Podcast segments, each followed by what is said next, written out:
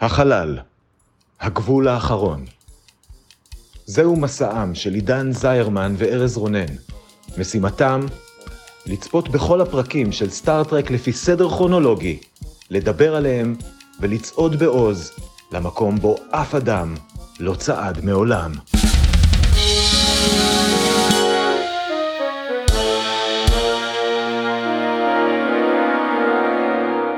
שלום, אני ארז רונן, ואני עידן זרמן. והיום אנחנו הולכים לדבר על פרק 23 בעונה הראשונה של סטארט-טרק הסדרה המקורית שנקרא A Taste of Armageddon. הוא שודר במקור בתאריך ה-23 בפברואר 1967, וכרגיל, כדי להכניס אתכם לעניינים, נתמצת את כל מה שקרה בו בדקה אחת בלבד. עידן, האם אתה מוכן? מוכן עד כמה שאפשר להיות מוכן כשאתה עומד לטעום מהאפוקליפסה. אה, יאללה, אני רעב, go. האנטרפרייז מלווה דיפלומט douche לפלנטה אמיניאר 7 במטרה להקים איתם יחסים דיפלומטיים. הטיסה לשם מלווה באזהרות אבל בסופו של דבר האנטרפרייז מגיעה, קירק וחבריו משתגרים על פני השטח ומגלים שהמיניארים מעורבים במלחמה כבר 500 שנה נגד אויב אכזר. כשקירק תוהה איך זה ייתכן שבמלחמה כל כך הרבה זמן ובכל זאת הפלנטה לא נראית כמו מדבר יהודה הוא מגלה במהרה את התשובה המלחמה היא וירטואלית אבל קורבנות אמיתיים. מחשבים מודיעים למיניארים איפה האויבים שלהם הפציצו ומי נהרג מההפצצה והקורבנות צריכים ללכת מרצונם החופשי לתא ההתאדות הקרוב למקום מגוריהם. כמו כן גם האנטרפרייז עכשיו נפגע כתוצאה מהפצצה וירטואלית וכל הצוות שלה צריך למות עכשיו. קירק וספוק לא ייתנו לטיפשות הזאת לעבור בשקט. למזלם גם סקוטי שנשאר לפקד על האנטרפרייז לא נופל בטקסיסים של המיניארים. בסופו של דבר הם מצליחים להערים על המיניארים, קירק מפוצץ את המחשב הראשי שמנהל את המלחמה הזאת ועכשיו אין להם ברירה או שהם יחזרו לעסק המלוכלך של שימוש בפצצות אמיתיות ולא וירטואליות או שהם אשכרה ינסו לחתום על הסכם שלום. קירק משאיר להם את ההחלטה הזאת ומשתגר מהפלנטה שלום ולא להתראות. איזה יופי של תקציר, המחשב שלי מאשר את זה ש... שסיימת אותו תוך דקה ופחות. בשביל אה, לעמוד במגבלת הזמנים הקש... הקשוחה הייתי צריך לא לדבר על הדיפלומט ה douche ששיחק תפקיד. מאוד חשוב בפרק הזה ואני מניח שאנחנו נדבר עליו עוד מעט. כן, בוא, בוא נתחיל לדבר, בוא נתחיל לדבר על הפרק. תקשיב. מה? כן, אני מקשיב. אני ממש נהניתי מהפרק הזה. אתה נהנית מהפרק הזה. ממש נהניתי okay. מהפרק הזה. כן, אני, אני אומר את זה כי אני יודע שאולי, שאולי לא תסכים איתי על הנקודה הזאת, אבל זה היה פרק בשבילי, אוקיי? זה היה פרק כיפי. זאת הייתה תעלומה מעניינת. הפתרון שלה גם מהקונספט מדבי שלא ראיתי אותו, אני לפחות לא ראיתי אותו חרוש לחלוטין מאז. קיים, כן, אבל לא סופר חרוש כמו דברים אחרים והיה מספיק מגוחך כדי שלא יהיה טריוויאלי כאילו את הבלבול של הצוות של כאילו רגע מה? אז גם לי היה. כאילו יכולתי להבין למה הם מבולבלים מהקונספט ולא עולים. זה לא כמו לא יודע שורליב שכאילו למה אתם טמבלים? למה אתם לא עולים על זה שזה המחשבות שלכם הופכות למציאות? לא פה אני כמו הצוות לא לא הייתי מסוגל להאמין שה, שהשטות הזאת היא אמיתית.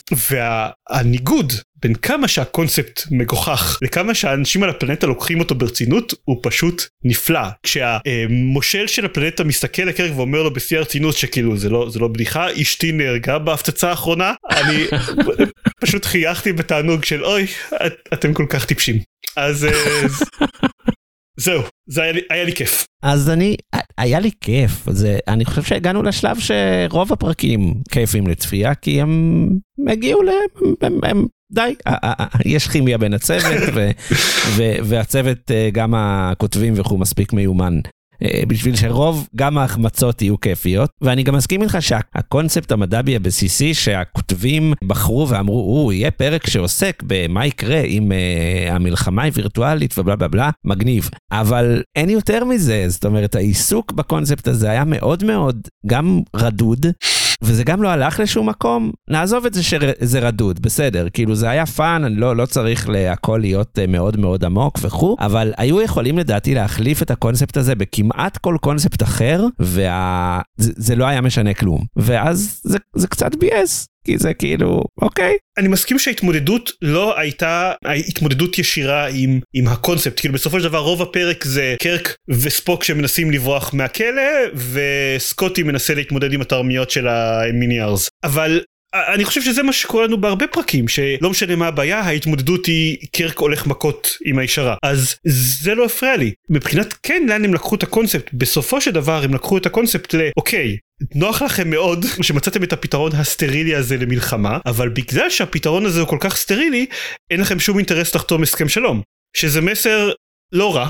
כשמרחיקים את המלחמה באמת מהאוכלוסייה אז האוכלוסייה לא לוחצת להגיע לאיזשהו הסדר. זה מסר שאני יכול להבין אני חושב אני תוהה אני לא מצאתי אם הוא איכשהו קשור למדיניות החוץ של ארצות הברית שאוהבים לנהל את כל המלחמות שלהם רחוק מהבית. אבל אבל היא לא באמת מנוהלת רחוק מהבית. האזרחים עדיין מתים. להפך זאת אומרת שם בעיניי זה נפל כי כי אם הדבר הזה שוב אם אני אם אני מתחיל להתייחס אליו ברצינות ואני לא אומר אוקיי זה היה קונספט אה, מד"בי מגניב שהם אמרו נעשה עליו פרק fun וכו' אם אני מנסה להיות רציני כאן אזרחים מתים, הם פוגעים בשכונות מגורים כל הזמן, אין חיילים, אז, אז אין התקוממות, זה נורא נורא מוזר. זה נורא מוזר ש, שכולם הולכים שם כצאן לטבח, זה בדיוק להפך, כאילו. זה שהנדלן לא נפגע, זה נראה לי עובד שיש כל פעם אתה מוציא אנשים באופן כאילו בלי לגרום לנזק סביבתי מעבר לזה שהאנשים מוסרים מתוך האוכלוסייה אז בעצם הדרך היחידה שלך לדעת זה אם אתה מכיר באמת מישהו שמת. אז אם לא באמת מתים להם רבע מיליון אנשים בתור בכל יום שזה אני חושב לא דיברו באמת על הסקופ דיברו על זה שהמלחמה הזאת קשה ולא דיברו באמת כל כמה זמן יש הפצצה וירטואלית כזאתי בהנחה שזאת אוכלוסייה של פלנטה אז זה כן נראה לי משהו שיכול לקרות דורש יכולת סיספונד אבל זאת לא הייתה בעיה שלי עם הפרק. ממש כאילו בהתחשב בזה שאחת הדמויות שנבחרו למות למות זאת כאילו ברע הארבע הזאת ככה קראו לה. מאה. מאה שלוש. מאה שלוש אוקיי.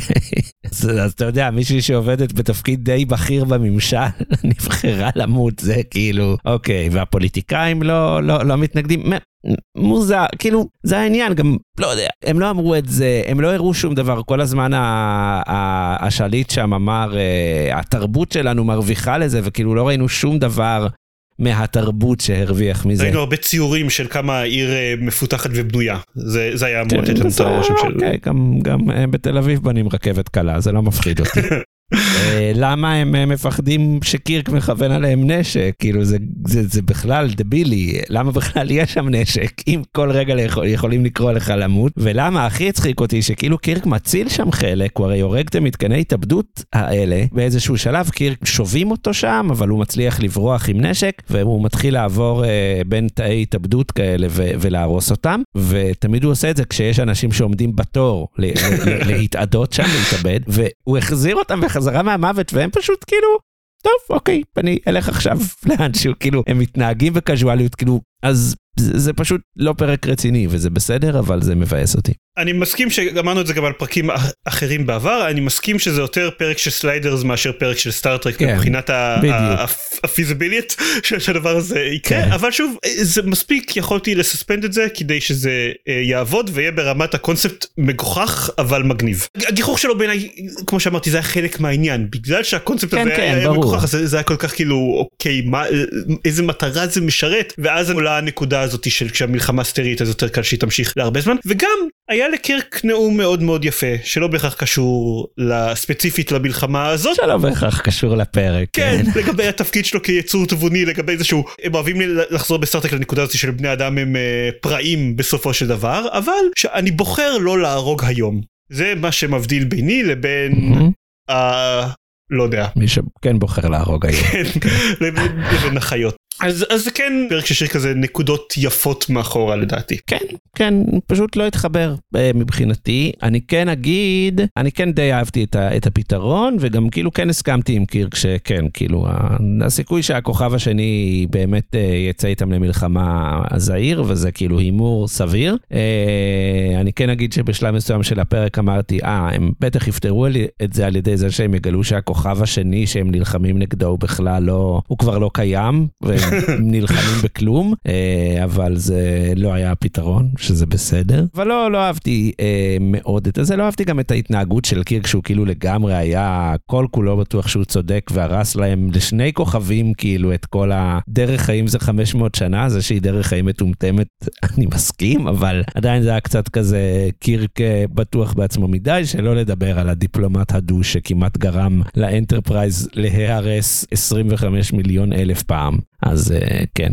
לא יום טוב לסטארפליט. כן, לא הזכרנו אותו בתקציר, באמת הוא היה סוג כמו ה high commissioner בגלילאו 7, הגורם החיצוני שהוא זה שדוחף אותם כן. כל הזמן, אבל עשו מאוד טעות בזה שהוא היה בניגוד ל high commissioner, בגלילאו 7 נתנו לנו כאילו סיבה אמיתית, אנחנו צריכים תרופות לקולוניה עם מגפה. פה זה סתם דיפלומט douche. כן, הם רוצים לבנות כביש מהיר או משהו. כן. מהכוחה. וזה trope שחוזר הרבה מאוד בסטארטרק של הבירוקרטים היותר הדושים היותר מדי כוח ואני לא אוהב את זה. פה זה התחיל. עוד שני קטנות קודם כל אם כבר באינטראקציה עם, ה, עם הדיפלומט הדוש הזה היה כיף לראות עד כמה קירק בתור קפטן הוא לא באמת מרדן כמו המוניטין שיוצא לו אחר כך. כאילו אחר כך זה עשרות שנים אחר כך כשמדברים על סטארטרק הישן ועל קירק בתור קפטן. לעומת זאת סקוטי בתור קפטן. holy crap איזה ב- כשקירק על הכוכב אז סקוטי נשאר בתור acting captain של אנטרפרייז ו- ואיזה קפטן נהדר הוא היה נהניתי או, לראות אותו. אני ש- רוצה לשומר קצת את מה שיש לי להגיד, אוקיי. אבל אה, אם אם כאילו...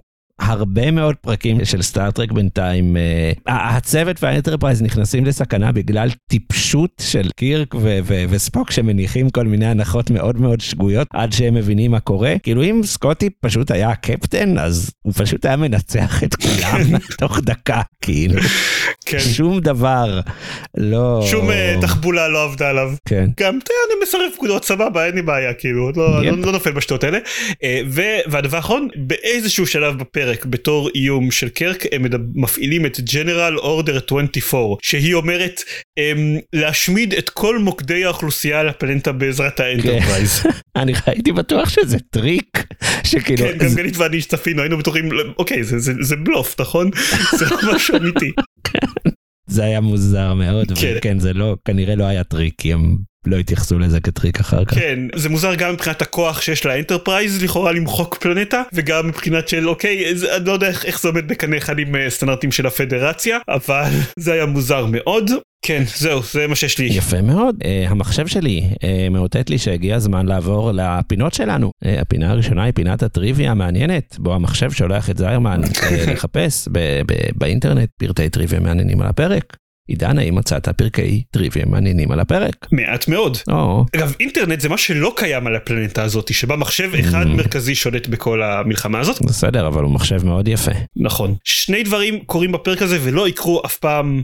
אה, בעתיד אה, סקוטי אומר שהם לא יכולים להשתמש בפייזרים עם מגנים מורמים שזה מוזר תכלס. וספוק מרדים שומר בעזרת היכולות הטלפתיות של הוולקנים. אה, זה האמת היה כמעט הסצנה האהובה עליי, מהפנט שומר דרך קיר. כן. זה היה מוזר ולא יקרה שוב לעולם. חוץ מזה. אה, הפדרציה כבר הופיעה בפרק קודם אבל זו הפעם הראשונה שאומרים את השם המלא שלה United Federation of Planets אז ברוכה הבאה. ייי. יופי של טריוויה ויופי של אה, היפנות קיר. אה, הפינה הבאה היא פינת הסצנה האהובה. אה, בה כל אחד מאיתנו בוחר סצנה אהובה מהפרק, ואתם, המאזינים, יכולים להצביע ולבחור מי צודק או להציע סצנה אהובה משלכם, גם זו אפשרות. בקבוצת הפייסבוק שלנו צופים בין כוכבים, הקבוצה. עידן, מה הסצנה האהובה שלך מהפרק עם מהר מגידו? ובכן אה, סימנתי על עצמי כמה אפשרויות במהלך הפרק אבל בסופו של דבר כשאני מנסה לחשוב על זה לאחור אז הסצנה שאני הכי אהבתי הייתה הדרך הנהדרת שבה ספוק מטפל בשומר. לא בעזרת לקנות דרך הקיר זו הייתה גם אמ. סצנה יפה אלא בעזרת פשוט לבוא אליו ולהגיד אה, אדוני יש לך אה, יצור מרובה רגליים על הכתף.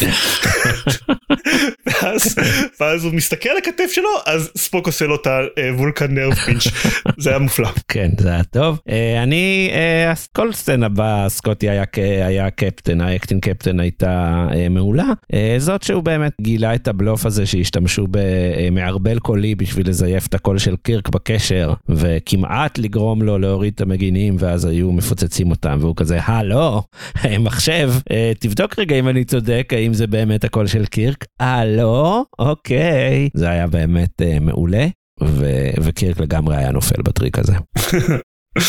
אז, אה, אז אני בעד סקוטי. הפינה הבאה שלנו היא פינת השאלה המטופשת המתחלפת. והשאלה המתחלפת של היום היא, עידן, אה, אם המחשב היה מבקש ממך לקפוץ מהגג, האם היית קופץ? לא, הייתי מסכן מלחמה כוללת ולא קופץ מהגג, אבל ההסבר לזה הוא מאוד פשוט. אני אה, מתכנת ובמסגרת מקצועי, אני רגיל להתעלם לחלוטין מכל אה, דבר שהמחשב אומר לעשות ומכל הוראת בטיחות שפויה בעניין. אוקיי. אז אני כבר בתכלס הייתי בדרך לגג.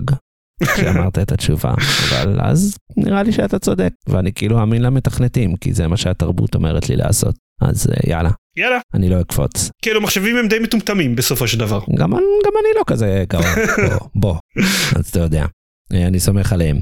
ולפינתנו הבאה, פינת הטופ שלוש. אה, עידן, נתחיל בך. הטופ שלוש הנוכחי שלך הוא במקום השלישי, where no man has gone before.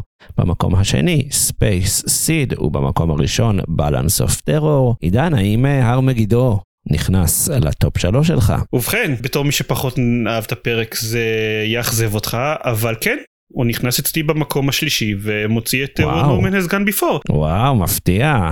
אמרתי כבר בפרק קודם שאני קצת מרגיש לא בנוח עכשיו ש Space Seed ו- Where No Man Has Gone Before נמצאים אחד אחרי השני כי הם פרקים בשבילי ב vibe קרוב יחסית אז אני שמח שהבאתי קצת משהו עם יותר silly factor לתוך הרשימה. אוקיי, בסדר, אתה טועה, אבל בסדר. לגיטימי. טופ שלוש הנוכחי שלי, אה, במקום השלישי Balance of Terror, במקום השני The Galileo 7, ובמקום הראשון Space Seed, והוא לא משתנה. הוא אמנם רציני מדי, אני מסכים, אבל הוא עדיין לא משתנה. גם אולי שגוי אבל לגיטימי.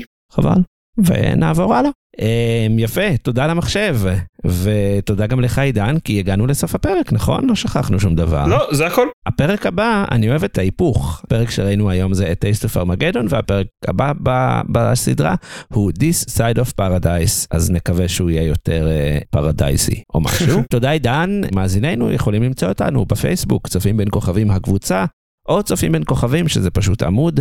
שם יש עדכונים על פרקים ודיונים ו- והצבעות ואקשן. אמ, חוץ מזה, אנחנו גם בטוויטר וגם בכל מיני מקומות. אפשר לדרג אותנו באייטיונס או בספוטיפיי, אני חושב.